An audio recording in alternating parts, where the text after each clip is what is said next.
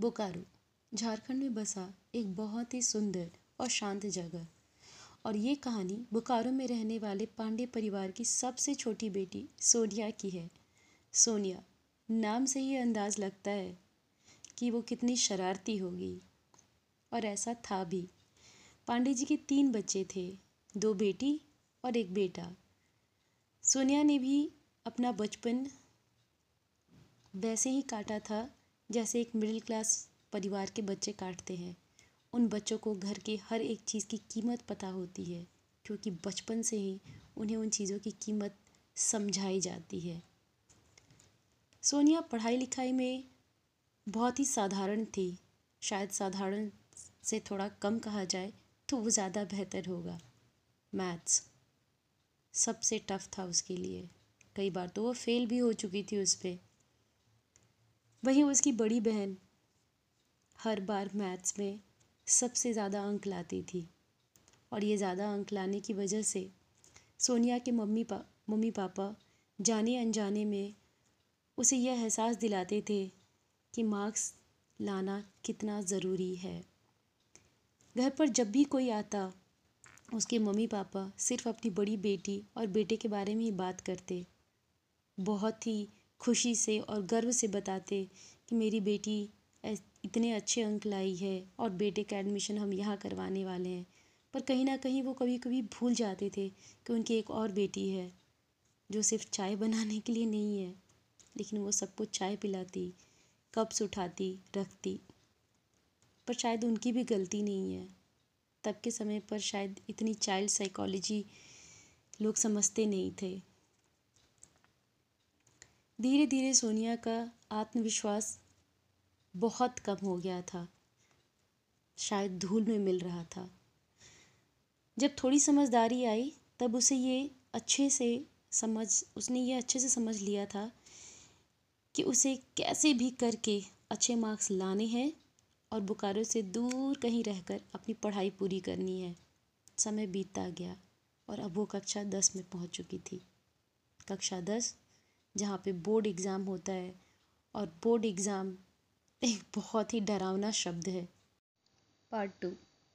अब उसे बोर्ड का एग्ज़ाम लिखना था और कई बार सोनिया की मम्मी ने मज़ाक मज़ाक में यह कह दिया था कि ये कभी बोर्ड का एग्ज़ाम क्लियर नहीं कर पाएगी। दरअसल, किसी को भी उस पर यकीन नहीं था। जब जब तक सोनिया ग्रेड टेन तक पहुँची, तब तक उसका बड़ा भाई बेंगलोर जाने की तैयारी में लग चुका था और बड़ी बहन कुछ कंप्यूटर का कोर्स करते हुए धनबाद में रहकर अपनी पढ़ाई पूरी कर रही थी। सोनिया पर बहुत प्रेशर था और शायद उसी प्रेशर और दबाव में उसने बहुत मेहनत की और कहीं ना कहीं उसकी ये मेहनत रंग लाई।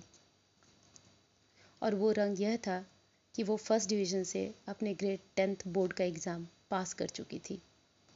असल में सोनिया को भी यकीन नहीं हो पा रहा था, पर वो इस बात से ज़्यादा खुश थी कि शायद अब उसके मम्मी पापा अपने दोस्तों से बात करते वक्त उसे भी याद करेंगे। शायद उसका भी ज़िक्र उनकी बातों में होगा। टेंथ होने के बाद सोनिया ने अपने पापा से बाहर एडमिशन करवाने को कहा, पर तब माँ बाप इतनी आसानी से अपने बच्चों की बात नहीं मान लेते थे, और वही हुआ भी। सोनिया के पापा ने भी यही दलील दी कि सब लड़की यहीं से पढ़ाई कर रही है तो तुम्हें बाहर जाने की क्या ज़रूरत है? सोनिया के पास होने की खुशी बहुत हद तक गम में बदल चुकी थी, पर फिर भी सोनिया ने हिम्मत नहीं हारी। उम्मीद का दामन नहीं छोड़ा। उसका एडमिशन ग्रेड इलेवन में करवा दिया गया।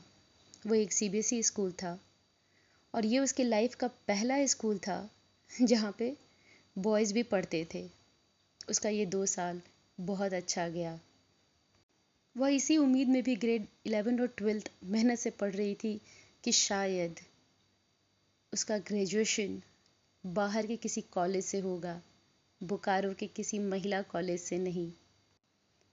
सोनिया उम्र के उस पड़ाव में थी जब किसी को किसी के प्रति भी आकर्षण हो सकता है। सोनिया देखने में सुंदर थी और उसका व्यक्तित्व भी थोड़ा आकर्षित था। पर वो बहुत अच्छे से समझती थी कि उसे लाइफ में क्या करना है। अठारह साल की उम्र में उसके जीवन का थोड़ा, उसने जीवन का थोड़ा अनुभव वो कर चुकी थी और इसलिए वो अपना दिल और दिमाग दोनों सिर्फ़ पढ़ाई में लगाना चाहती थी ताकि उसे यहाँ के किसी महिला कॉलेज से अपना ग्रेजुएशन न करना पड़े।